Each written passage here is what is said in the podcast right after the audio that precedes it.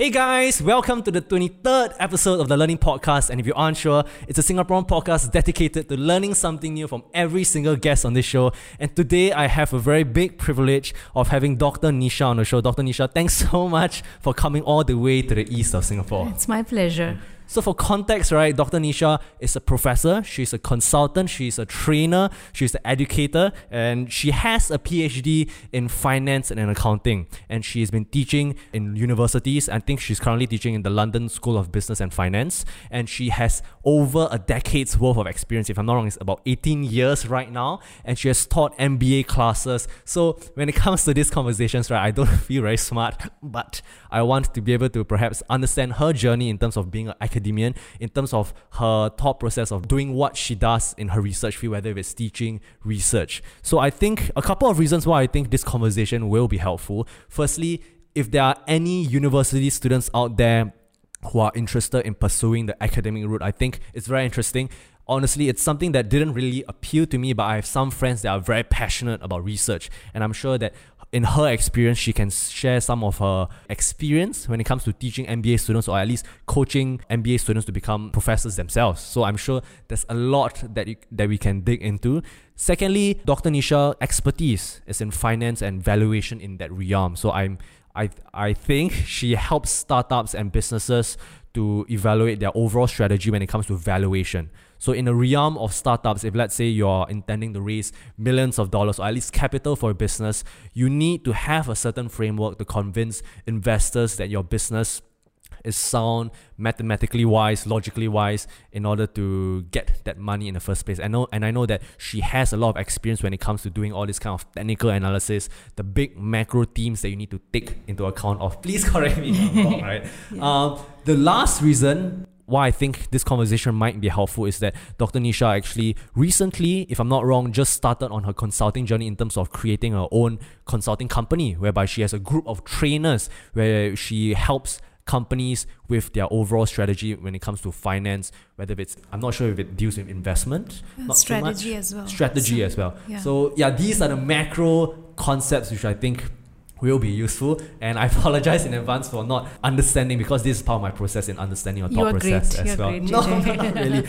Uh, Dr. Nisha, for those listeners that don't know who you are, could you just give a very quick introduction of who you are before we go all the way back into how you began this journey of being involved in research in the first place? Yeah, so I'm based out of Singapore, and uh, because of my husband's work, we keep traveling. So I've uh, lived in India, then we moved to Sri Lanka, then Japan. Oh, sorry, uh, before, Sri, before before Japan, we were in Singapore, and then Singapore, we went to Japan for three and a half years, and we came back to Singapore. So it's been a very interesting journey, uh, very interesting life for me. And if I go back to your university days, right? Yeah. At what point, what do you study, and at what point did you decide that research was something that you were interested in? Okay. Yeah, so I started my career. Uh, I started my education, higher education, uh, pursuing chartered accountancy in mm. India. Mm. So Indian chartered accountancy is quite tough. Mm. You can relate it to doing MD in doctor, doctor you yes. know, doctorate, I'm something sorry, like that. What, what is chartered accountancy? I'm not sure, so sure. Okay, so chartered accountancy is like you are you are a certified accountant okay. and an auditor okay. who can work as auditor, statutory auditor, or mm. internal auditor, or a tax consultant mm. for companies. Mm. So you are you're basically certified, you know, mm. and uh, you have the right to sign, like you see auditors in PwC. Yes. Price Waterhouse Coopers, mm. EY. Yes. So all those are certified accountant. So mm. in India it is called CA. Mm. In Singapore also it is called IC. Like uh, ISCA is doing that. Mm. So ISCA. Yes. Um, and uh, comparative degree to CA is mm. ACCA mm. uh, in Singapore. And uh, when it goes when you talk about London also, it's mm. it's Institute of Chartered Accountants of England and Wales. So they are giving the CA degree, and ACCA is also prevalent there and in US it is CPA. Mm. In Australia also it is CPA. So all are comparative degrees, mm. comparables. Were you working for accountant for a while before you started your research journey, or was it an immediate jump? No, that's quite an interesting one in my life. So I was doing when I started. Okay, let me start right from the high school. Yes. So when I was in high school, uh, in 11th grade, I saw a couple of my classmates applying to US for higher education, Mm. and I was I always wanted to, you know, I was also feeling uh, that I should go to US and study, but um, despite of my like academic work, I was kind of a topper in my class. Mm. So and when I did my 12th also like the higher A levels, Yes. uh, I topped my city. Okay. So- I see. I see. So I was that uh, in school. I had that kind of uh, level, but uh, as far as my family is concerned, so we, my father could not afford to send me to US Mm. that time. Um, then I applied for some scholarships, but at the end, it uh, you know it came to like it it came to that level that I could not go, Yes. and my father agreed to send me to another place called Delhi Yes. which is the capital of India. Yes. And uh, I applied to the top two colleges, like you have NUS NTU here. Yes. So in Delhi, we have. Um, we have SRCC and LSR, and I got into both of those colleges. Um, but the problem was the hostel, so I missed the hostels, college hostel by 0.5 percentage. So my scores were 90%, and the hostel cutoff was 90.5. Oh man. So my father, like you know, that time he was very scared because Delhi is not a safe place. Also, so he said that unless you get into a college hostel, I can't of I can't keep you in a paying guest accommodation or in a separate apartment Mm. because daily up and down and commute in Delhi is also very unsafe. So he decided to, you know, take me back to my place, which uh, which is called Udaipur. So I came back to my home, and then uh, he said that why don't you do CA? So I was like, I didn't want to stay at home and do Yes. CA, right? So, but I said, okay, because I have no option. So he went and uh, I registered in the local college. I got admission in the local college in Udaipur. That's called College of Commerce and Management Studies. Yes. I enrolled for chartered accountancy, and then my father also, you know, go went and spoke to Computer Institute, Mm. and I got scholarship there as Mm. well. So I did two years computer course, Mm. um, doing covering C up till C language and C. Mm.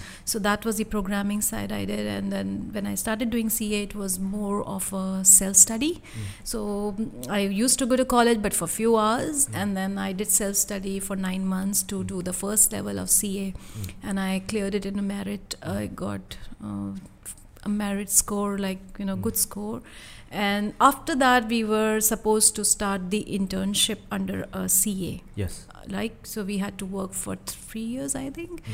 under a chartered accountant. And I started working, but I had some hiccups there as well. Mm. So in India, you'll be surprised to hear that when I was working under a CA for full day, Mm. they used to pay us only 300 rupees, which is about mm, three. No, it's about six dollars, five to six dollars. No, Oh, per month. Per month. Yeah. Okay. that was the money, and then the money that we spend, like going there, Mm. mm, And coming home. coming home, everything like, and the amount of effort that goes into, and then you have because you are doing work full day for them. Mm. You don't get time to study, so you have to go for tuitions, like self-study tuitions, or Mm. you know you have to pay to for the books and all. So it was not affordable, Economically economically feasible. But all the students in CA they do this in India. Now it's a little better. Now they pay better Wages. uh, wages or base, base what do you say stipend Mm. yeah so now it's become better but that that time it was tough Mm. so all the money used to go in the petrol or the fuel you know that you put in your scooter Mm. so that was the kind of life that i had Mm. But i completed that and uh, unfortunately or unfortunately because i was in a small city like udaipur Yes. I wanted to get out that get out there and do internship. So again, I could get internship in Udaipur itself. So that was Coca-Cola company. Mm. I worked for Coca-Cola for. Uh, it was supposed to be an internship, but they liked my work, and I worked for 18 months there. Okay. And uh, I that is where my ambitions got ignited, Yeah. and I wanted to work in a multinational company. But before that, I had to finish my finals. Mm. So I had done two levels of CA and started working in the company. Mm. But I had to finish my exam Mm. so that I could get out of my city, Mm. right? Ah, so that was a big thing, you know. Uh, when it came to final, there was some family pressures in the sense that I should get married Mm. because I was 22 by that time, Yes. and uh, my some of my cousins of my age they were getting married. So my parents were thinking that I should also get married at a right age, Mm. and uh, because I was working, I was getting tired. So you know, my eyes were black. I was not taking care of my body. So my parents were a little worried that if this girl becomes totally career minded, Yeah. then she may not come back to family life, right? Yes. So they said that okay, you first get married and then rest of the things will fall automatically. You Mm. know, you can. Okay, then I also thought that if that's a good way to get out of the place, so I said okay, I'll get married, Mm. and then um, yeah, I got uh, I got engaged Mm. while I was working in Coke. I got engaged, and uh, but the thing was that I uh, the place where I was working for my CA art internship, that place was earlier very friendly, but uh, due to some reasons, they started counting my holidays or the number of hours. Mm. So, unfortunately, because of some family reasons and whatever, like the Mm. number of hours fell short for the exam. Yeah. So you had to complete few hours, uh, like those hours of in- internship to sit for the exam. Yes. But I could not complete that. Okay. And How many then hours are we talking about? Like 50, 60? No, it was over about- a semester. it Over a was summer? about about you can say about 300 days or something Okay. some like okay. you know of some but i fell short of some days Okay. and uh, then that's the reason why i could not sit for the exam Mm. now when i couldn't sit for the exam the exam was in the month of may Mm. and my wedding was fixed in july Oh. so oh no. so i could not sit for the exam in may and i got married in july Mm. But that time my husband was also a ca so Yeah. he was traveling around Mm. the country as uh, working with itc it's a very you know good company Yes. so that time he was also doing auditor or management training kind of thing Mm. where you know he was traveling around the city Mm. uh, around india sorry Okay. so when he was traveling i was also traveling with him so all the time the next Mm. At that time, you weren't working. More of more. You're more of accompanying him, is it? yeah so because okay. i left my job in coca-cola Yes. I, bef- because of my exam and my exam i could not sit when i Mm. filled the exam mm, paper the, Yeah. the, the sorry when i filled the exam form Yeah. You the rejected. form rejected because the, there was short of days Mm. articleship Mm. so i had to wait till november that was the next attempt Mm. due after wedding i was traveling around Ah. and then in october i came back to my parents place to sit for the exam and that time i found out that i am pregnant Oh, okay. So that's a whole new different uh, plans already. Yeah, life happens. yeah so while i was writing my corporate law exam Yeah. i was feeling nausea Yeah. vomiting and all that i'm not giving excuses for not passing it but yeah Oh, okay. So you, did, like- you didn't pass I it. didn't pass, Given but the things that are happening, I mean, and mentally also yeah. like so early. I got married in July and October, I, and I already I was like 22, 23 years old, so very young. Yeah. I was not matured enough. Yeah. Anyway, so in Ju- November I got pregnant, Mm. and then my due date was again June. Yes. So May I could not yeah. fill the pay, fill the exam, will fill Mm. the form. Mm. Again, I missed that May, and then I, uh, but when in May I could not do it, I thought I'll never be able to complete chartered accountancy Mm. because it's self study more. Yes. You don't go to a college, sit in the class, and do it. You have to be determined to sit in your place Mm. and study for 10 hours a day Mm. and go for classes or whatever, but then Mm. you have to, you know, focus on it. But so many things going on in your life. You have a husband, you are pregnant, or you, You have a child. Uh, you have a child, small child in your lap. Mm. How do you study? So I, I decided that I'll not study CA. I'll give it up Okay. and I'll go for MBA because Oh. in MBA at least I I can have a maid at home. Mm. I can go to a nine to five class Yes. And write the exam as per the you know the college does it so Yes, it's yes. not so competitive also i would like to mention here that the ca qualification to get in india only 2% of the candidates were selected that time Is it based on a bell curve or is it based on a passing mark? it's it's based on the passing mark, but it's like Extremely oh, high. yeah, Oh, it's okay. extremely You make one mistake, you fail. Is it? is yes? Oh, it's no. very very difficult. Okay. So, you know, I was like scared. I could, I will not be able to do with the small child. So Mm. I, I just completely gave it up, and I came. I started looking for MBA uh, Programs. programs, and went around the city. I was based out of Delhi that time. Mm. So I got admission in one of the colleges. Mm. I came back home, Mm. and I spoke to my husband, my Mm. father-in-law, and my dad.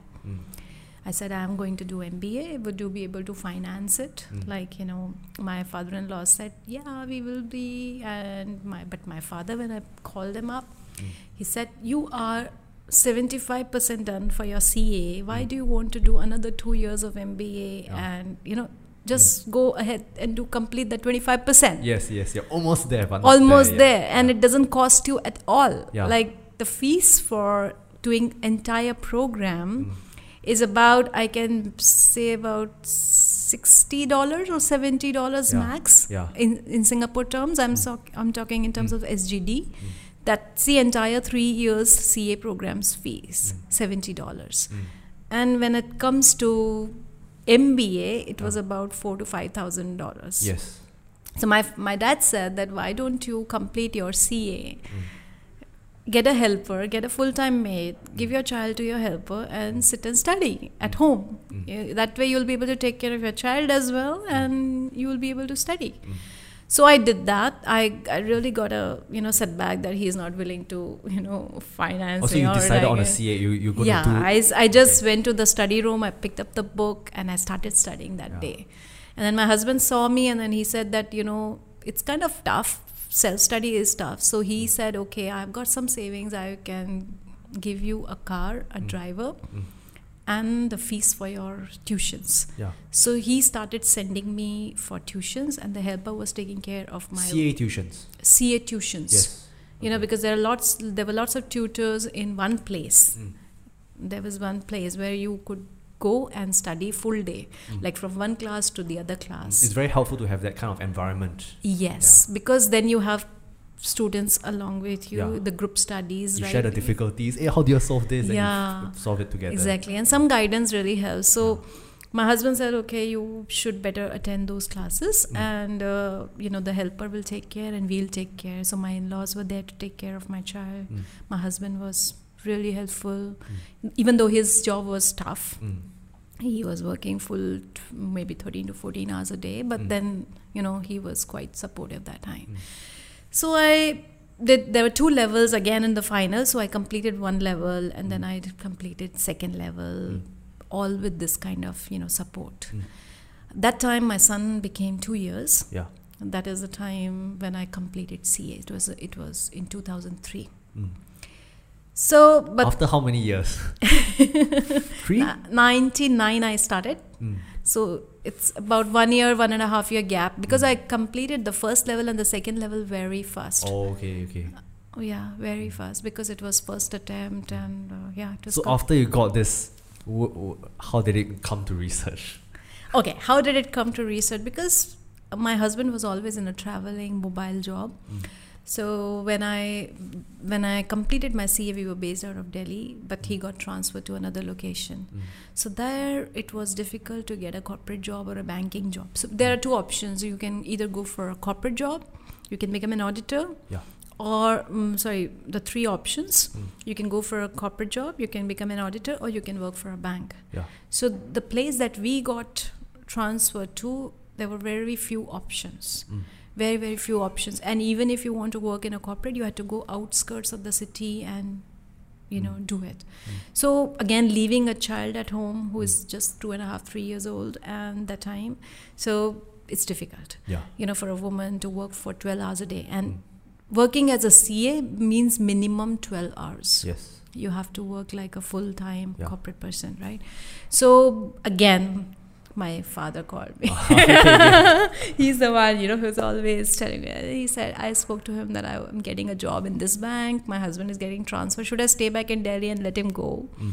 he said you are no you're not going to do this Okay. um, take you know one of you can work hard the other person should not Oh, okay. So that's a lesson that I learned from him. Mm. And he said that you are good at teaching because I used to teach my mm, classmates, Mm. college mates, Mm. always. So he said that you are good at teaching. Why don't you start teaching? Mm. Sit at home or go to some place where you can go for a few hours and come back. Mm. That kind of a job. So I started looking when we got transferred to another location also. Mm. And that, that that came with advantages because those kind of places, those institutes were located in the central part of the city. Yeah.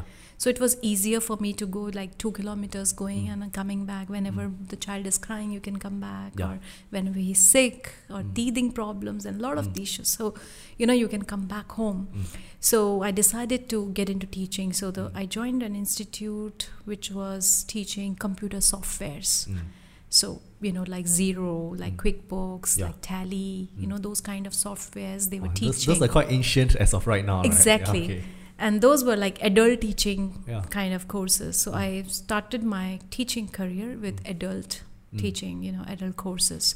So a lot of people like working people. So used you're working for institution that Institute- conducted such courses. Then Yes. people just come. It's a few hours per day. Then after the days, you don't have to work super long hours. Then you can just go back then to your family Yeah. needs. So what I did uh, because I I was lucky because I was the first tutor for them and they were Oh, new. First tutor. Okay. Yeah, they were in a new institute. Mm. So they when they called me, they had time. They had only two students. Oh. Okay. I was like, what the heck? You know, after doing so much of hard work of CA, I'm doing this. I Mm. was like mentally and emotionally drained. yeah. I didn't want to do that job, but I started. I said, okay, let me do it. Mm. You know, let me see how I do on the whiteboard. Yes. You know, when I write, Yeah. when I, whether I'm able to talk or Mm. not. Let me test myself. So I started doing, and I. It was great that you know Mm. from two students, the institute in few months got seventy students, Mm. And it was by word of mouth Mm. that you know students started liking and they started okay this is good and other point was that after passing after doing three months or six months of the course they were getting good jobs as well Yes. so it was good for them Mm. and it built the reputation of the institute and but again so uh, let me talk about my work timings it Mm. was 9 to 12 Mm. and then 3 to 5 i could come home Yeah. when my child That's was cool. yeah Uh, put him to feed him yeah. put him to sleep go back to work come back when he's up Yeah. so it was very comfortable. But then my husband said that, you know, since you're doing this, why don't you do some courses like with the money that you have earned from this college, Mm. now a few months of salary, invest in yourself. Mm. So do some courses like CSAM uh, is certified information security manager, Okay. and uh, he also suggested These certifications are from uh, education, another edu- education yeah, institute. very okay. very reputed, Reputable, okay. reputable. You can Google them and then Mm. you'll find those certifications. So Okay. he suggested that I should do that. And because i was young the advantage with, with me was that i was young that time Yeah. so even when i uh, was there about 26 27 years that Mm. you know if you can't yeah almost like 25 26 years that Mm. time so he said you keep building yourself you Mm. know when you are don't just stay there. don't just stay there so i quit the job for the exam i accumulated So how long were you teaching in this institute before you quit your job? okay Quit before you went to take on uh, this about exam. six to nine months i don't exactly Oh, remember It's not that long, not but- that long yeah. but what happened was that i accumulated some salary some Yes. money and i invested that in another certification so i got that certification Mm. and uh, while i was doing that i got a call from an mba college Mm. that we need a part-time lecturer visiting faculty for teaching finance international finance that was the Oh. first course that i Okay. was called for. And when I went there, I started liking M- like teaching for MBA Mm. because the, the MBA teaching involves a lot of case studies, live Mm. projects. Mm. You know, it's very interesting to teach. Mm. So I started liking that as well. And then when I started working part time, they offered me full time job. Mm. And when I got into full time, after few months, that college announced that you know you have to be registered. You have to be pursuing your PhD, otherwise, otherwise you have to quit your job. Yeah. So it was like a com- So it's something that was forced upon you to have a PhD. yes. That's interesting. Okay. So and you can imagine that you have done sup- super super tough course like CA, Yeah. and it was so painful for you. Like Yeah. you took so many years. Yeah. and so much of hard work has gone into family support everything has gone into that mm. and now you have come to a point that you have to do another degree for at minimum is 3 years for phd and it can go up to like a long When- period. when you publish Yeah, paper. yeah Yeah. and then my heart was like oh my god i have to do this Mm. for this and yeah but i decided i said okay How, how long did you take to decide that you want you needed to do this PhD? Did you call your father? no Like, they didn't give us time so they said okay in two, one day yeah no about in two months you decide and you register otherwise you have You to have look leave. for uh, yeah Mm. So i went back to my parents place and i talked about it and then i registered for phd Mm. for registering i needed to search for the topic Mm. and uh, luckily i stumbled upon corporate governance Mm. and i started reviewing some literature it Mm. took me a few months Mm. uh, you know when I- when i once i filled the form i showed it to my college that okay i'm trying you know i'm Ah. trying to do this but you know when you do phd you have to do first round with your pro- you know college Professor. professors and you have to learn the research methods and all it Yes. takes time for the final you know project selection and all that Mm.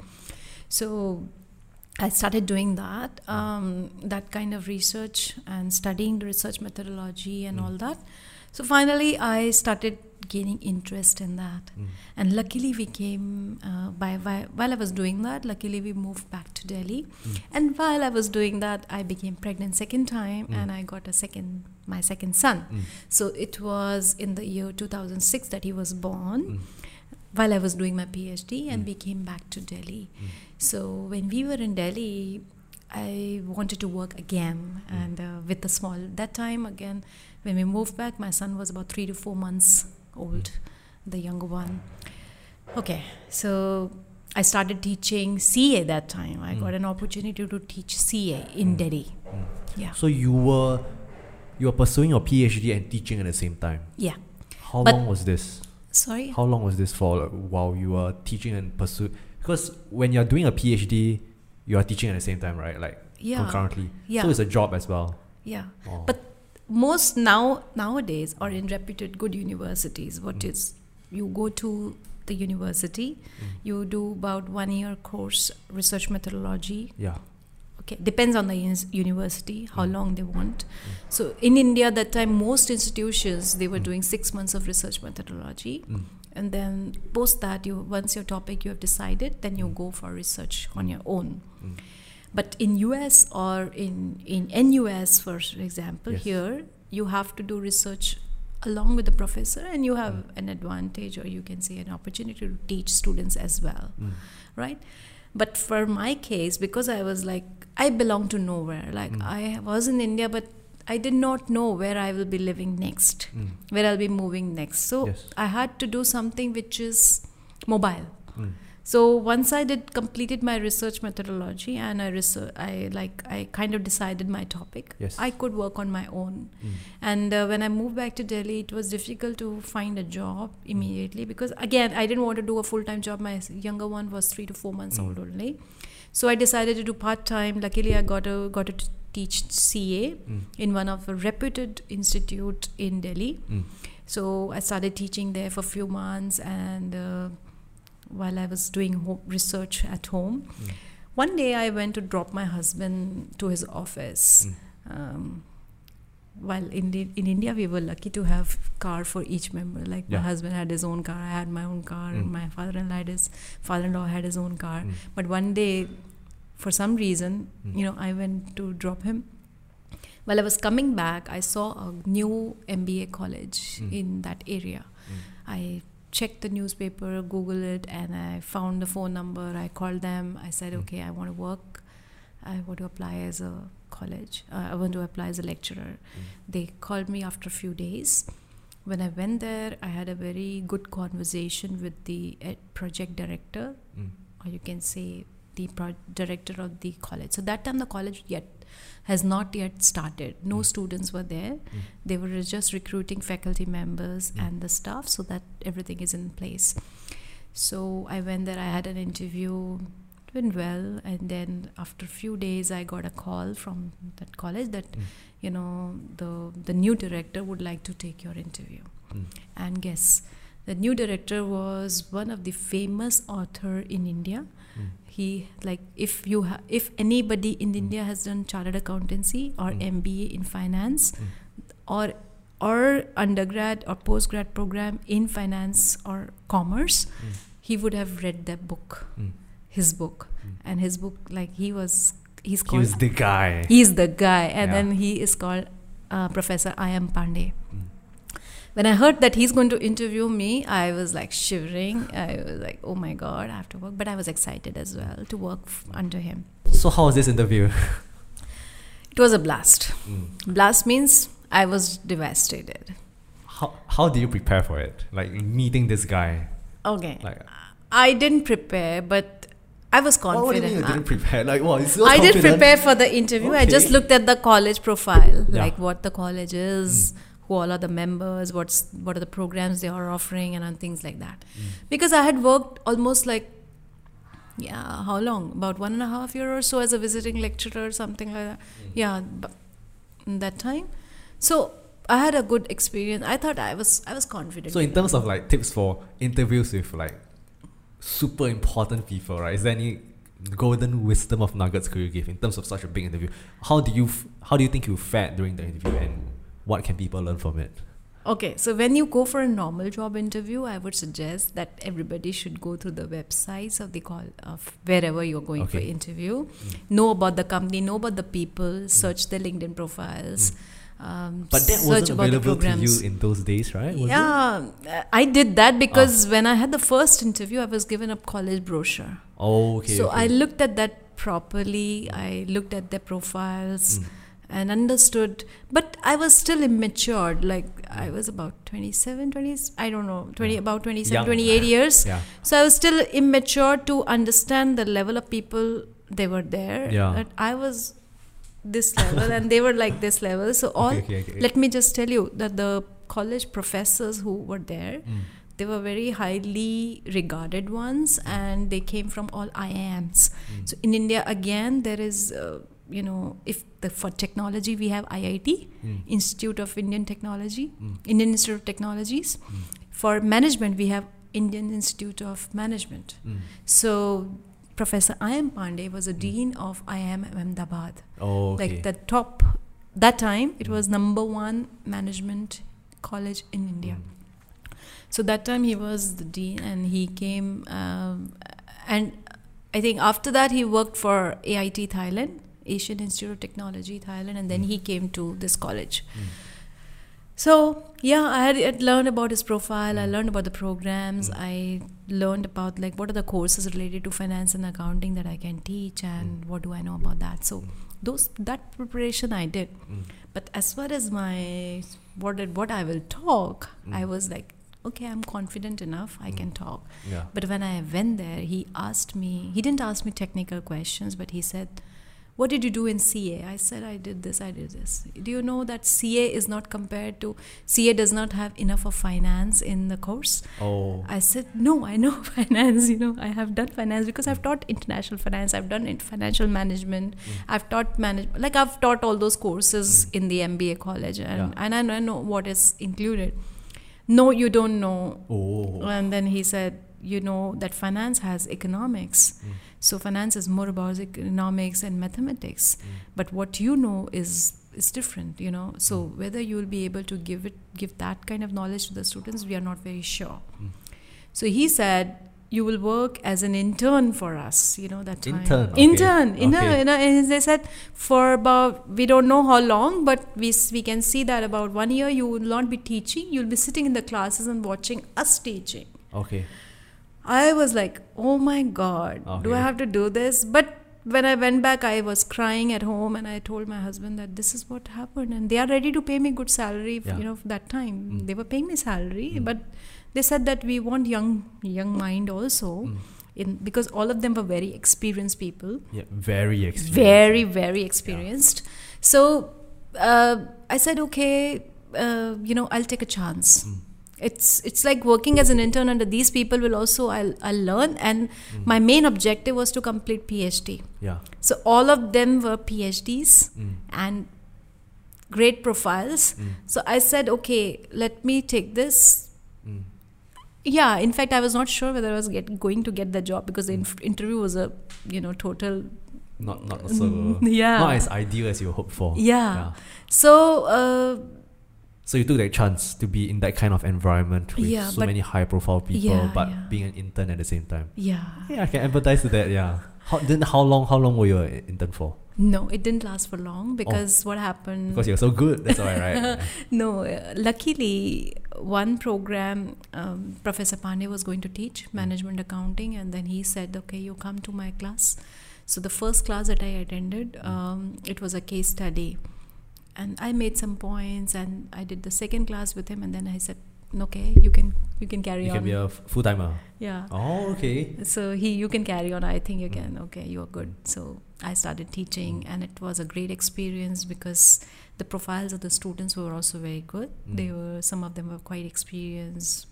They had good minds, Mm. you know, interactive, and uh, it is good. Uh, to teach MBA because in MBA you get a lot of practical, you know, insights. Mm, So you talk about a lot of applications instead of theory. Mm, and and that time the program that we adopted was case study method. Mm, so about in 28 sessions we used to do in every class we had about one case study. Mm, and the class was about three hours mm. so one and a half were non-contact hours where the student had the time to go and do group discussions and discuss, the case about the study case. Yeah. and then come back and do a small presentation and the professor has to just guide them through the Mm. case study Can I ask for these MBA students? Were they did they have working experience before enrolling in MBA, or how was the uh, enrolling in MBA like? Like I know for Singapore for MBA programs you usually work for a couple of years, but what are the can you can you share more about Yeah. the profile of the students that were in your class? Were they like executives in companies, or were they fresh out from school? Yeah, so in India, it's a common practice that students, when they pass out of the undergrad college, they Mm. straight away go for postgrad. Oh, okay, okay, I see. So most of the students were inexperienced. Mm. They were straight from, but some of them were experienced, Mm. Had worked for about three, two, three years, and came back to the Mm. study. So it was a good mix of students for us. In terms of the kind of, I mean, in your opinion, what does it take to be a good teacher? In my opinion, like having been in some classes, right, I feel that uh, there are some professors that are very passionate about research, right, but they not, but they may not necessarily be good at teaching. So, Yeah. from your experience, what does it take to be a good teacher? Yeah, so it's important to be a good teacher as well as a researcher, Mm. which is sometimes difficult. Mm. Um, but to be a good teacher, you have to be a good mentor. Yes. So if you if a teacher has a adopts a mentored approach, Mm. then it will be it will have a good impact on the students. Mm. Because if the teacher comes, does whatever you know he or she is given to do, Mm. like the task, the core. Let's say you have 28 sessions Mm. you have planned for that and then okay you come to the class you complete your session the case study is over Mm. then you go back to your routine like you go back to your life Mm. but a good teacher is connected to the students even after the class Mm. so a lot of st- the students learn from the teacher Mm. more outside the class than inside the class Mm. So you had to take a lot of extra, I would say, extra out- outside time classes to meet students in a more not so scaled up manner, but in Yeah. group sessions. you have to be open to them you have Mm. first first important thing that i feel is that open communication Mm. so a lot of professors they they don't like to share the emails Mm. or you know the professional emails and Mm. those that that is the only channel but what i do if i even if I, the college restricts me from sharing my personal email Mm. some colleges do have that kind of regulation but if the students have my professional email the college email they can straight away write to that and i Mm. can have chats with them so a lot of times i offer them you know face to face Mm. query sessions if they Mm. have any questions they can come to me in the college but if i don't have time to stay back in the college or Mm. or e- even when i was working full time let's say Mm. po- after 5 or 6 pm you have Mm. some questions you're doing assignment then how Mm. do you contact the teacher Yeah. and you need a quick access because sometimes teacher may not check the email right that so you have to have a chat session or something to you know respond back quickly Mm. So i decided i always shared my skype id Mm. with the students and chat ids with my Mm. students so the students could easily come back to me Mm. and i responded them whenever like in the As soon late as you night. could. Yeah, just you know, not before, just before my sleeping time, Mm. whatever. Like, yeah. So, can you share with me a story of your at least years teaching in India? Let's say, could you share me a story of a student or class that you felt that was most memorable for you? My most memorable Mm. class. So, okay, so we did a module on manage in management accounting. Okay. Um, we we planned an exercise before beginning that module. Yes. So the exercise was to tell the students that you they can pick up the source of material from the admin office, Mm. take that material, do something with that, and then sell it. Come back to the class in the evening and show your accounts. Like literally sell it. Literally sell it. Okay. Like what? Sorry, sell what? So the exercise was that the we gave them an exercise of selling sandwiches. Oh, that's cool. Okay. and we gave them three we distributed the students into three groups so they were given three groups and it was up to them how they wanted to make the sandwiches somebody wanted to grill them some wanted to Like you you, know they, just you give them raw ingredients, like whatever collected the- ingre- now they had to give the requisition for the ingredient Oh, what they want okay. what menu they have and what Mm. they want so they gave requisition let, let's say on friday evening and monday morning as soon as they came at 8 a.m they had to pick up their materials Mm. go to the respective you know group rooms or you know the working rooms where the where they could make the sandwiches Mm. So each group like had about six students or seven students so some of them were making sandwiches and some of them were actually going and selling it Is it like a sales class? it was like, like strategies in the is it? Like, it was like it was a management accounting class what- was the objective of that class? so the objective is to understand how to cost your materials okay. how to operationalize it how to Mm. make it and Okay. understand the labor cost and everything oh, okay, and then okay, I see, I then see. sell it and get the profits and Yeah. understand like how this entire system works Mm.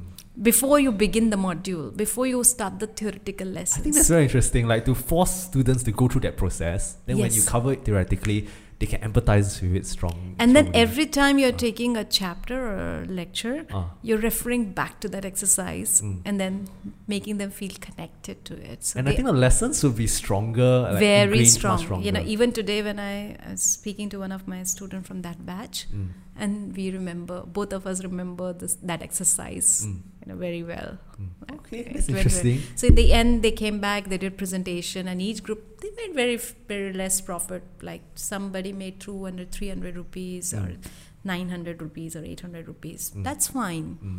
the objective was to make them learn. The, through the whole process of The- creating something, the cost, Yes. labor, all the and then cost and everything. The the entire operation. Mm. so and the advantage of that course was that we had a combined joint module so Mm. if i'm teaching management accounting Mm, there's some other professor teaching operations mm. so you know we Mm. combine we used to do combined study Combined classes. lah. yeah so he will also refer to that exercise i'll also refer to that exercise I wonder why my NUS professors didn't do that. I think it's slightly different. it was a great program a very good program so it Mm. was mba in entrepreneurship So how long were you teaching in this university, and at what point do you decide to yeah teach so in Singapore?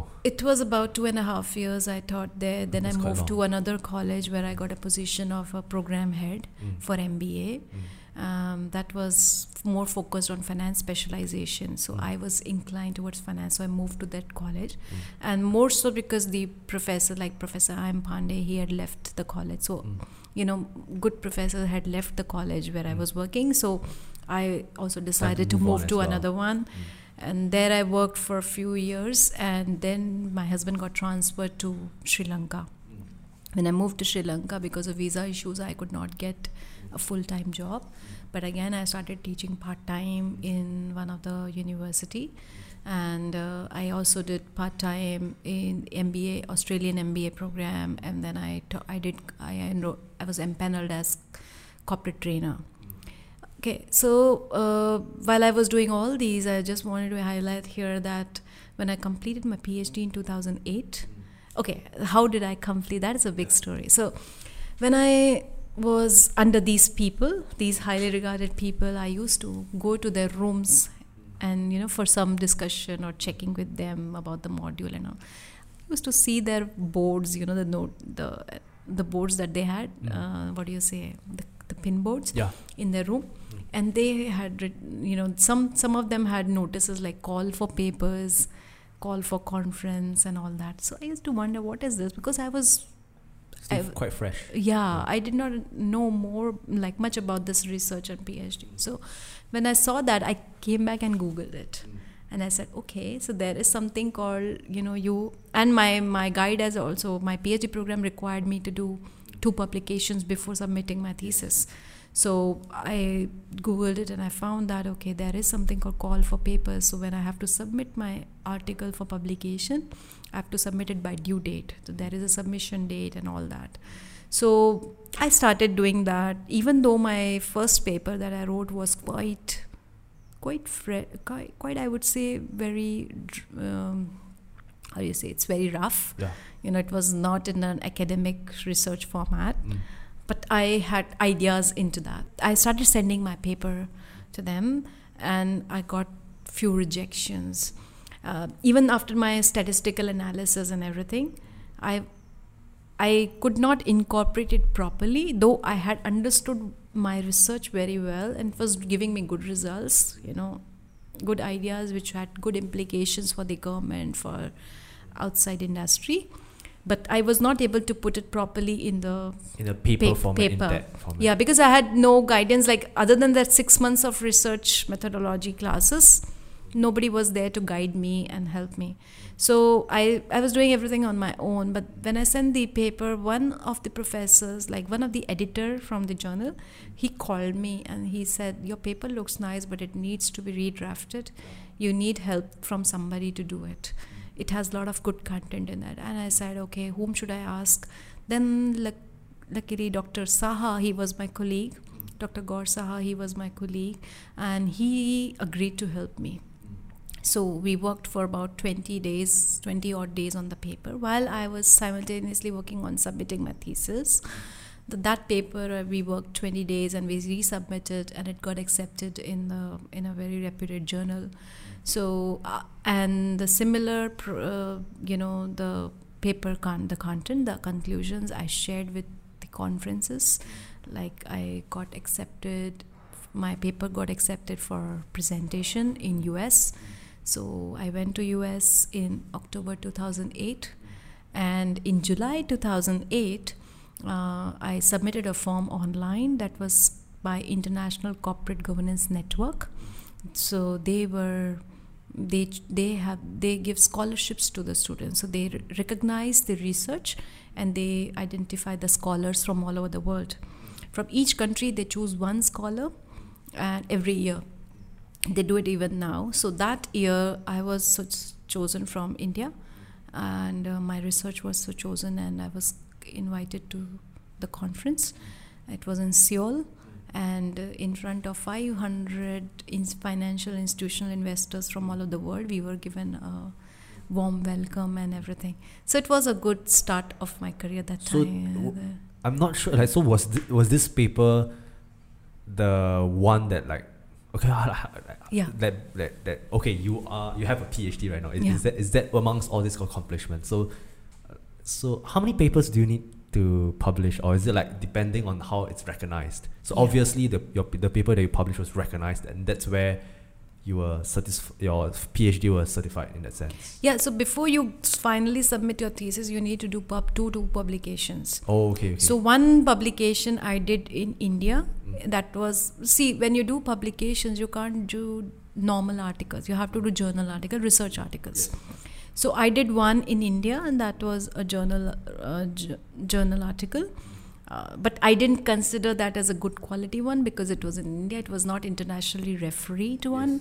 So, but that was okay with my university. So I did that. I did a I did a professional article with CA Institute. So they also have monthly journals. I published there as well. And the third one, this was internationally refereed one. So I worked hard on this, and this was kind kind of like a mini PhD thesis. This 14 page article, you know, con- my thesis converted to this 14 page article. So that got accepted for internationally refereed journal. Okay, so that's a whole journey, right? So I, I want to change gears for a while, right? I am interested to find out more of the consulting work that you do right now. Yeah. Uh, Niche Fin Consulting, did I pronounce that right? Yes. So essentially, uh, having taught in Singapore for a couple of years, you have started this uh, consulting firm, right? What what do you do? What what, what Okay. Because So again, it date backs to dates back to 2008 yeah. when I completed my PhD. Again, it was mm, okay. So when I completed my PhD and I sub I published my article in CA Journal, CA Institute now they recognized my you know People. pa- my paper and they recognized that okay they started calling me for as a keynote speaker in their conferences so i used to go to different cities in india and give talk about yeah because my phd thesis was on corporate governance and valuation and 2008 was a bloom time i Oh, would yes, say yes, for, definitely. for corporate governance Yeah. so a lot of people were talking about corporate governance and things like that so and because i did valuations when i attended those seminars those conferences as a speaker then people came to me and they said that they want to learn valuations. They want to learn how to do valuations. And some of the cas they they said okay why don't we do one thing? We'll tell the institute ca institute to launch this program for all of us and we will get back to you to help us to develop the valuation material. So that's where i combined my you know my thesis work to preparation of back, background material for ca institute. So that uh, i started with that and then automatically some consulting assignments related to valuation started coming in.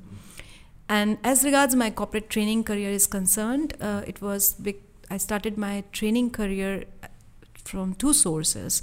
One is professor pandey started taking me with him uh, wherever he got corporate training assignments. So he's he gave me a few lectures from there, and I because of my corporate governance thesis, I met with some consultants who were into corporate governance, and they said, okay, why don't you join us as a trainer and start doing training for the companies? So I got opportunity to do training for Indian Oil with Professor Pandey. Uh, NHPC, that's Hydropower Corporation of India. Those are a lot public sector undertakings. And when it comes to corporate governance trainings, I did it for Swarovski, Punj Lloyd, Maruti, Mm.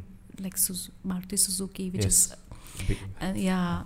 So those kind of companies in India. Uh, so that is the beginning of my consulting and corporate training career. It was in the year 2008. But when I moved to Sri Lanka, I was doing part time teaching with various colleges, and I was also empaneled as a corporate trainer uh, on SLIM platform. What is SLIM? Sri Lanka Institute of Marketing. So they were doing corporate trainings in Sri Lanka, and I was empaneled. I did couple of programs with them, like for the bankers and for the industry people. And as regards my consulting career is concerned, I joined a real estate company and worked as a consultant for them that's where my major learnings you know they came you know all over like from 2008 2010 in Sri Sri Lanka I worked for this real estate company and uh, partially I started as a part-time consultant but then I realized that implementing what you're suggesting to the company is difficult uh, when you're outside the company so I decided to do workplace training what which is very well recognized in Singapore now in ACLP certification also. So workplace training is like you go to the company, you identify the gaps uh, in the company, like you know what are the gaps and how can people fill those gaps to achieve the long-term goals of the company.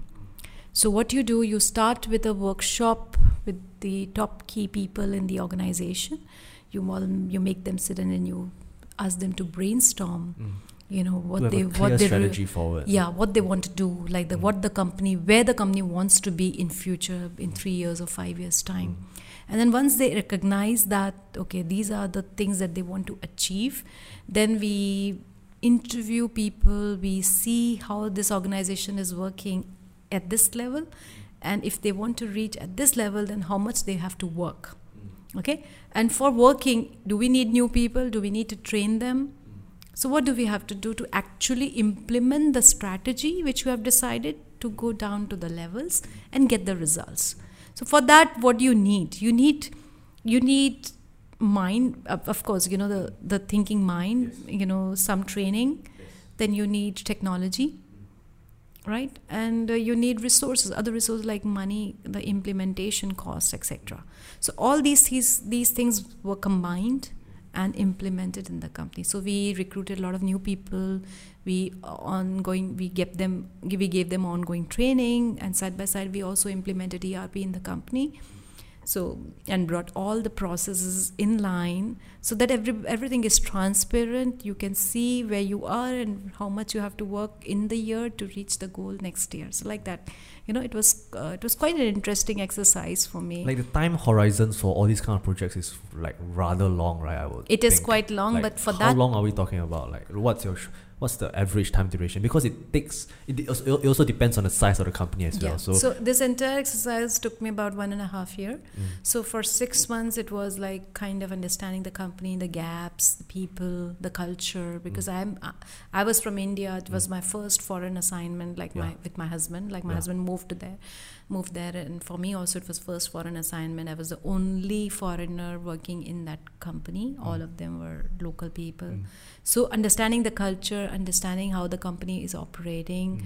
what are the documents they are making, what are the processes, and so on a um, day-to-day basis, you are based in the company itself, and you are just f- yeah basically for six months finding out how this company yeah works. it was like my mind was totally with the company Mm. and initially i started working as a part-time i used to go there twice a week for two two hours but Mm. when i dis- when i saw how people are working and when my thought process i was seeing that you know even when i give them guidance i give them you know it's not well it's Yeah. not working they're It's- not it's listening to me deeper rooted uh, problem. Yeah, Yeah. and if more so because you have an entrepreneur there, and that entrepreneur himself needs some training. Yes. So you know, you need the founder or the the, the person at the top. He also needs some training. So it takes it takes time to make them understand that this is what you should do to Mm. achieve that level. Is, I mean, do you have instances where you can't convince the entrepreneur in Exactly. ways? Uh, I'm I had- sure you have a lot of that. I had a lot of clashes with them. Yeah. I had sometimes I was so disappointed that I said, "Okay, I'm going to leave you guys." Mm. because you're not listening to me. So one Mm. of the project was a very big project, and uh, my uh, my process was that you know once the costing is com- decided, Yeah. because you cannot uh, do the costing of the project until it is complete, right? You need. When it, so when it comes to costing, It was a real estate project. Okay. So for the real estate project, for the costing, it should be estimated at least because the real cost will come when you actually incur the cost. So you have to wait for the invoices to come, and you can't wait till that time bef- because you have to start selling also side by side. Yes. It's a project, right? So for that, we need to estimate the cost, and once we estimate the cost, then only you can decide the price of the project. Mm-hmm. But this, the senior management, what they did, they they went to the site, mm-hmm. they liked the site, they decided okay, they will start developing it, and within two days they started selling it also. Mm-hmm. So I said that you know you haven't done the costing, you have not estimated the of the project. strategy. lah. Yeah, so if you haven't done this costing, how can you start selling? So there are two ways to do costing. One is like you do the you do estimates based on historical cost and then you look at other factors like market research, what other competitors are doing, like a lot of fundamental goes here. And there is another way that you just look at the market. Don't look at what is going on inside the company. You just look at okay, this this property The general uh, fluctuation. the general fluctuation, the transactional price, Ah. like the transactional price. you make the decisions based on historical data. Like like you talk about this condo, so you know what was the transaction price for the previous like in this building, um, for the another apartment which was sold. So the price you're looking at the price of that apartment, the selling price of that apartment, and comparing it and then selling it. You're not looking at the cost of this apartment or what, uh, how much has gone into it. That's that's fine with the real estate, but for a company, you know, when you're doing this, imagine the builder. You know, he does he ignores all the costs which has gone into this apartment. He's done whatever lavish furnishing and everything, and he's comparing it to the next location. You know, they can't be the same. So you have to look at what your company, what service, what value addition your company is giving. Even though you're selling a piece of land, what extra thing you're giving as compared to the other properties around it. And that you have to incorporate that into pricing because you are a, like a professional company, you have so many employees, you work you have you're providing some services There's like you have to- almost a million variables to take note of. Yeah. you need someone perhaps like you to to acknowledge the presence of these variables Yeah. before you make a decision when At it comes to selling one. Yeah, even if you don't want to price it like as a cost plus margin, Mm. You know, if this cost is there, then you have your profit margin. Even if you don't want to do that, you want to keep it close to the transaction, you can't ignore these factors. Mm. Right, so you can't in, in, ignore the costing, the, the the the labor, the mm-hmm. development cost going into it. Mm-hmm. So that's where I had a big clash with them, and I said, okay, I'm not going to work because you're not going to listen. Everything has to be in the system first before you start the pricing. And then I had a meeting with all of them, and it was like kind of weird because I didn't understand the language. I had to sit with an interpreter, and Oh, that's difficult. yeah. So anyway, so that was uh, the clash. Yeah. I know when it comes to these situations whereby there's a lot of clash, right? Because I myself have been involved with such situations whereby you, you work with startups and like their direction is sometimes all over the place. In your case, it was this uh, real estate company, right? I mean, when it comes to not being able to convince your point of view as a professional expert from an external point of view, what what kind of lessons can you derive from working in such situations? And if someone is in that situation working with perhaps being a consultant but find it difficult to convince, then at what point do you like what you did, let go? let go uh, then you just let them Let yeah, them go. you just let them go because you have given them all the processes you have given them all the templates you have given them the training to Mm. follow these things but even if they don't want to follow Mm. then you just let them go because you can't help them Mm. so i decided to do the same i said okay i've done my job as a consultant Mm. and now you uh, you know we have everything in place. It's up to you whether you want to use it or you don't want to use it. So if now the problem with the entrepreneur was like he was very ambitious highly ambitious. He hmm. imagined himself as richard branson. Oh, okay. so he was always looking at his photograph and then saying, "You have to take me there." You know, Mm, he okay. used to tell me, "You have to take me there. I want to become the richest man in Sri Lanka." Like that. He has that kind of ambitions. I didn't know, but you know, somewhere he incorporated a lot of companies and he made it a group company, and uh, of course he took care of these strategic objectives. So he, from the re- land development, he went to condominiums and uh, mall development, etc. And for that, he needed a lot of finance. So he took from banks. He came to Singapore. He collaborated with uh, PT, PT, com- Mm. like Peter Lam. PT, PT. Oh, PT, okay. Yeah, so he collaborated and he launched a seven star project in Mm. Sri Lanka, which is like, I think, kind of one project which is um, on a very expensive, at a very Yeah. s- expensive scale, which had helicopters landing in the Yeah. condominium. Okay. That kind of a project he Okay. had. So he launched and people invested in that project and it took off. Mm. So he was getting awards in London, he was getting awards in in Singapore, Everywhere. everywhere. Yeah. He got a lot of awards. Now the problem with this that you are growing, right? At such a fast pace. As a, such a fast pace. And I, I had moved out of Sri Lanka that time. So Mm. because of my husband, and we, we were in Singapore, then we were in Japan all these years. Mm. So wh- while this was all happening with the company, now what the hap- the problem is that when the startups they grow very fast, Mm. right? They how can you grow very fast when you acquire, when you do, when you incorporate, when you acquire, you try to raise the valuation of the company Mm.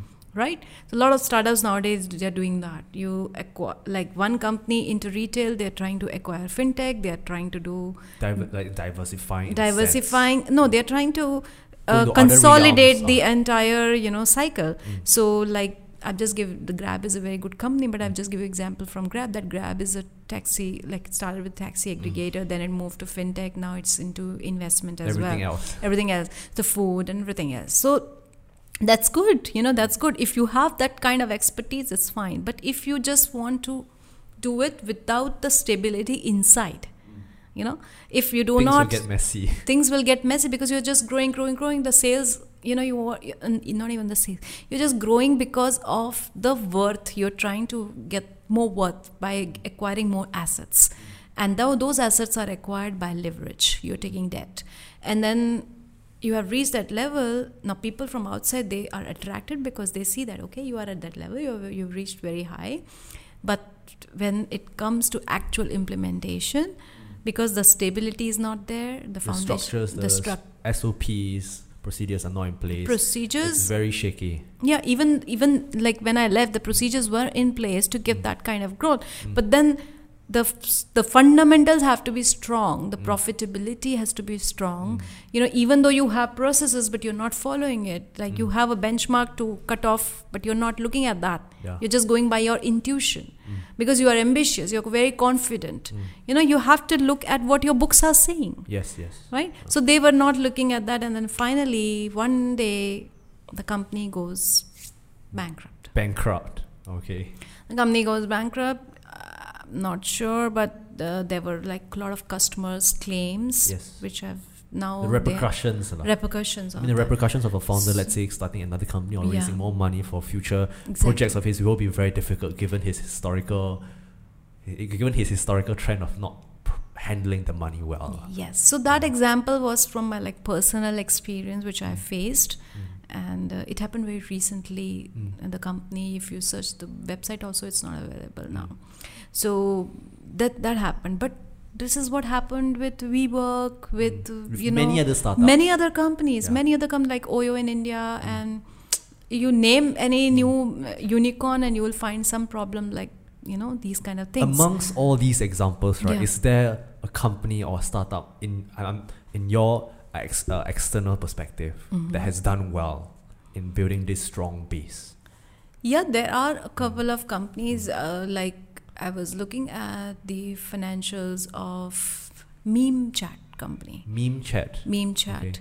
So that company Uh, is Looking at the financials, as in, are, they public or? no looking at their financial in the sense like profitability and like uh, you know you get to know from the people, right? So their stability is quite good and they have been growing slowly. So now they have um, about 4.4 to 5 million INR.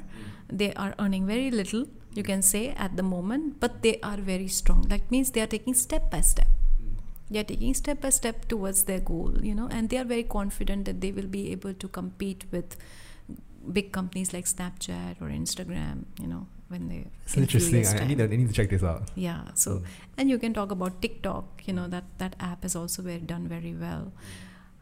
Alibaba has done like those kind of things. You know, they those those companies are solid. They are strong. They have been able to achieve that kind of profitability. In India, again, uh, I can talk about a company called Snapdeal.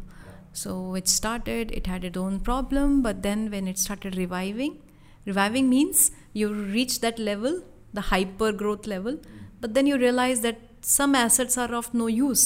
So you started cut. You start cutting, Cutting down. off the fat. So Uber is one example. Mm. Uber grew very fast. Mm. It went to all over the globe, Mm. and then they realized that certain assets are not serving them. Cutting so off they, China, cutting off Singapore. yeah, their food business and a lot of things they are now cutting off to make that company profitable, right? So that is how you know startups. There is there is one way to go about it. Go slowly, step by step, but that's that's not exciting. That's not interesting, you know. So what startups want to do? They want to reach this level, and so what's exciting for you?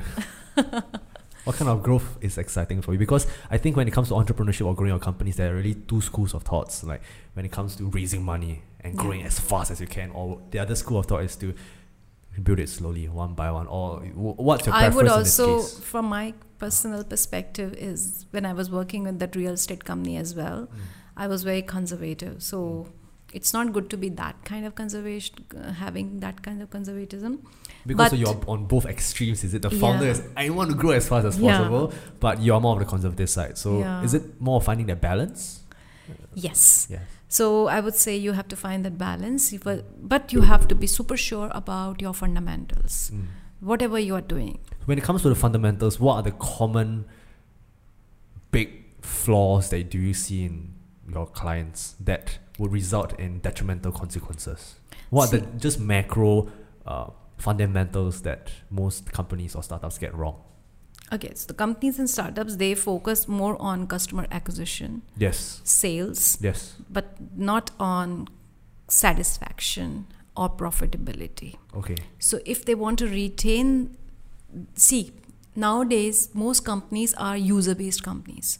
yes, tech tech based app based companies they are all user based companies. So mm. now if the valuation if the company wants more financing they have to have more valuations for f- more number of users. But you are getting those users those followers on what basis? Are they satisfied? Are they getting that service? Right? So customer acquisition like in case of aggregators the taxi aggregators you can talk about. Mm. so in case of taxi aggregators are the riders and the drivers happy? Mm. right? If they are happy then you'll be able to grow your business Then further. it's sustainable. Sustainable. Sense. Okay. but you are showing them apples but you're actually giving them grapes Okay. you're showing them big things you're giving Yeah. them small things later so they will not be happy so getting uh, users is a good thing but how are you making that profitable and Pricing and customer satisfaction. yes Okay. In, because in my line of work, I do paid marketing, right? Everything we focus on focus on is this metric called CPA, cost Yeah. per acquisition. yes. How much does it cost to acquire a customer? And everything is on that, but no one talks about retention at all. And Yes. that is something that worrying. And it's and it's interesting that you say about that customer satisfaction and pricing because yeah pricing affects whether you're going to make money in the Yeah. long term or not. Yes.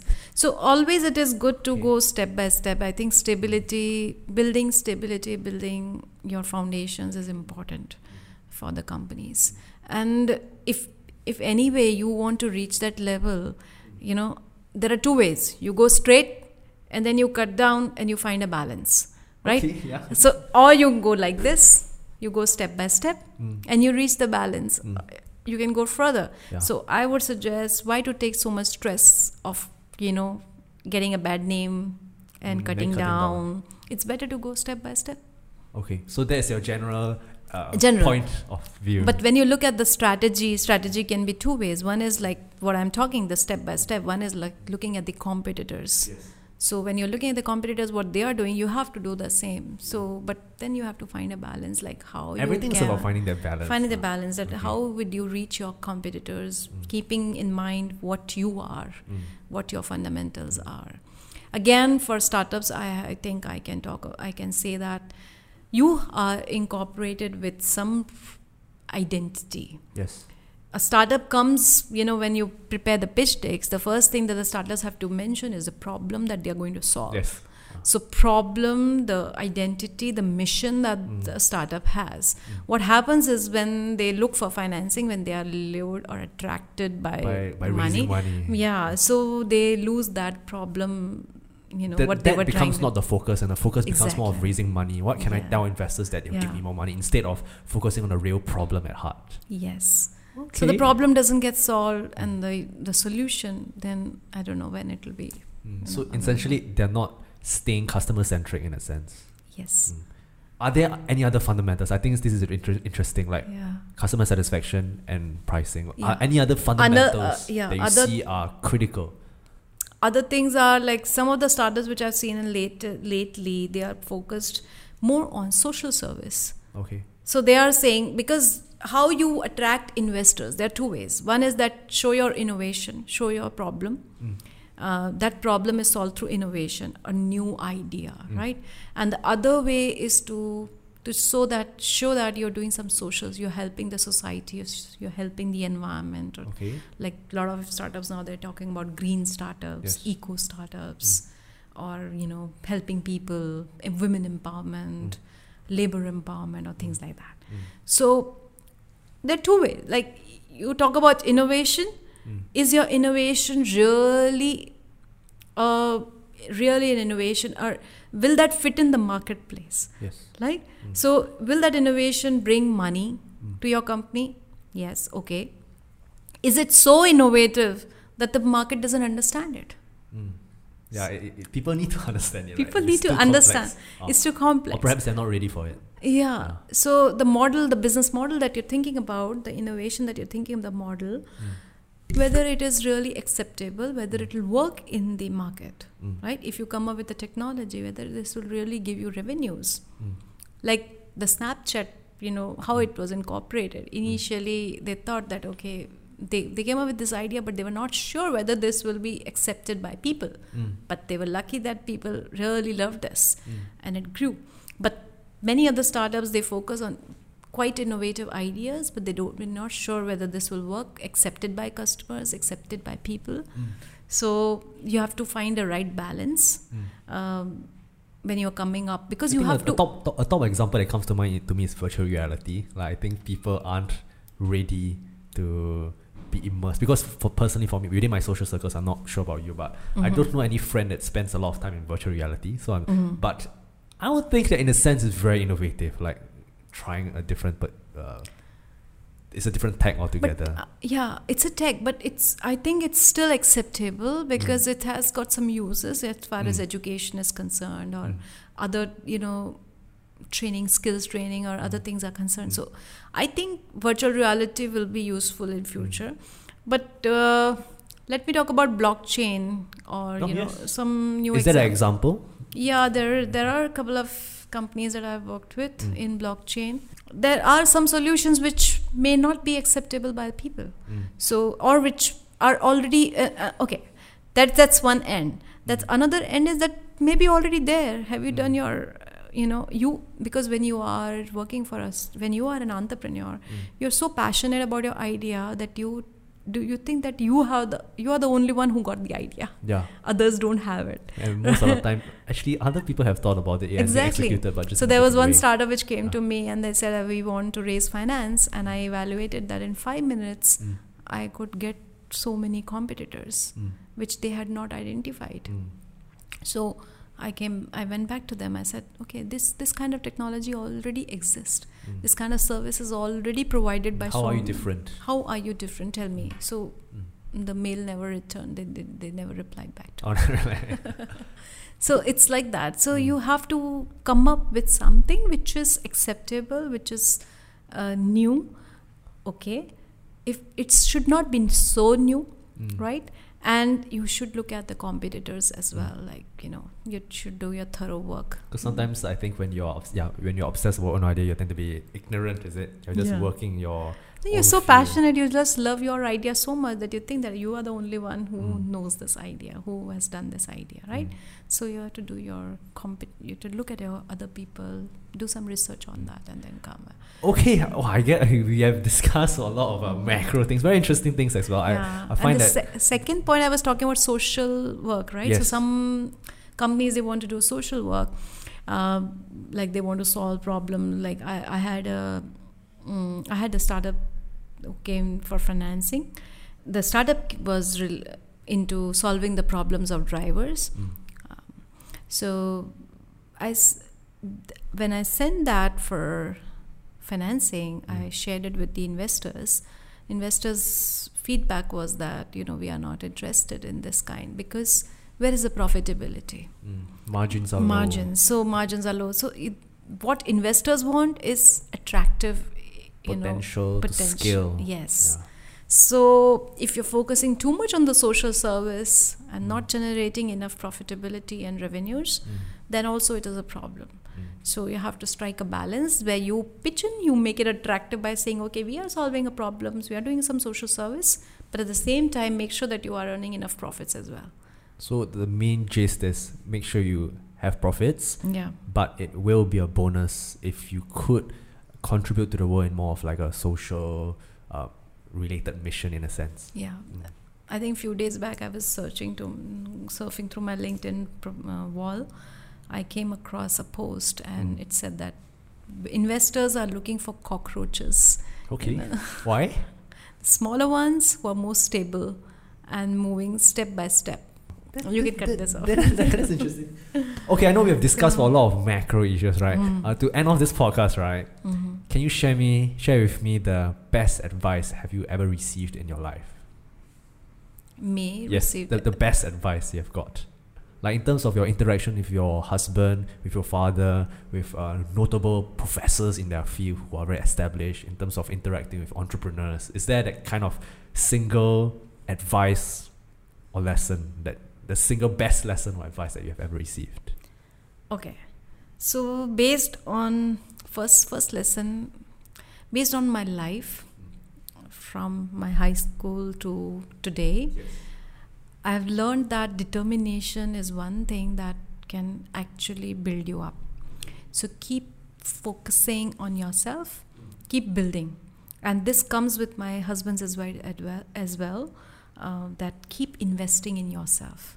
So every time i earned money i invested in myself also. I was lucky because i uh, you know i did not have to use it for my household Yeah. things. Yeah. but it's a good advice that always if you are a graduate earn something keep some money aside for for investing in yourself. So every level keep investing in yourself. That will build you up and with that comes determination right? So you have to be determined to reach that level where you want to be. So you have to see yourself. When it comes to my career i i wanted to be established recognized. Uh, but god gave me from god gave me different paths different stories Yes. you know to think so in china you know there is a there's a saying that don't think that you like for example if you want to become a doctor right from childhood you decided you want to become a doctor you will not you may or may not become a doctor in the end hmm. right?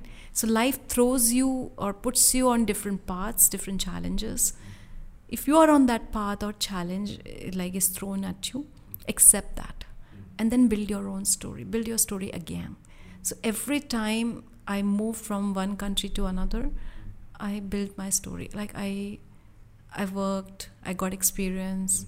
I worked i got experience. So i let go of my past that okay i was at this level in india. Why I have to do this? Like that.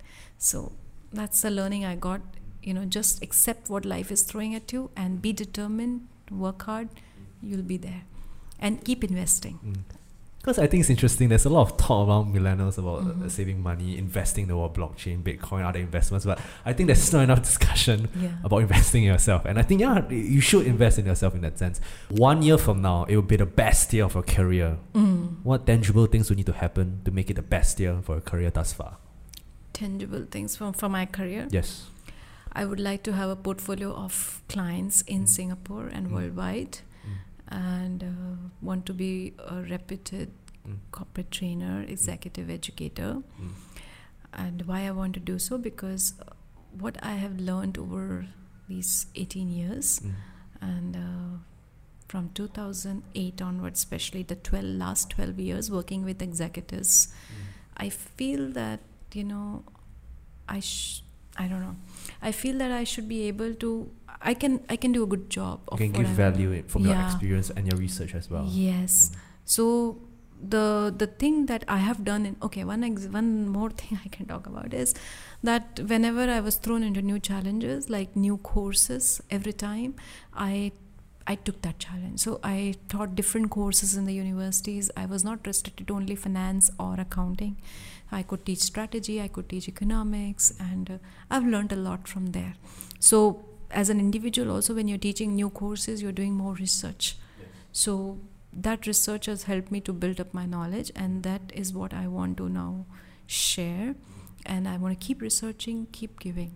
And uh, there is a large ba- database or large reserve of research done by university professors, Mm. which is there Not utilized. not utilized Okay. by the corporates. Yes. So my objective is to transfer that knowledge to the industry, Mm.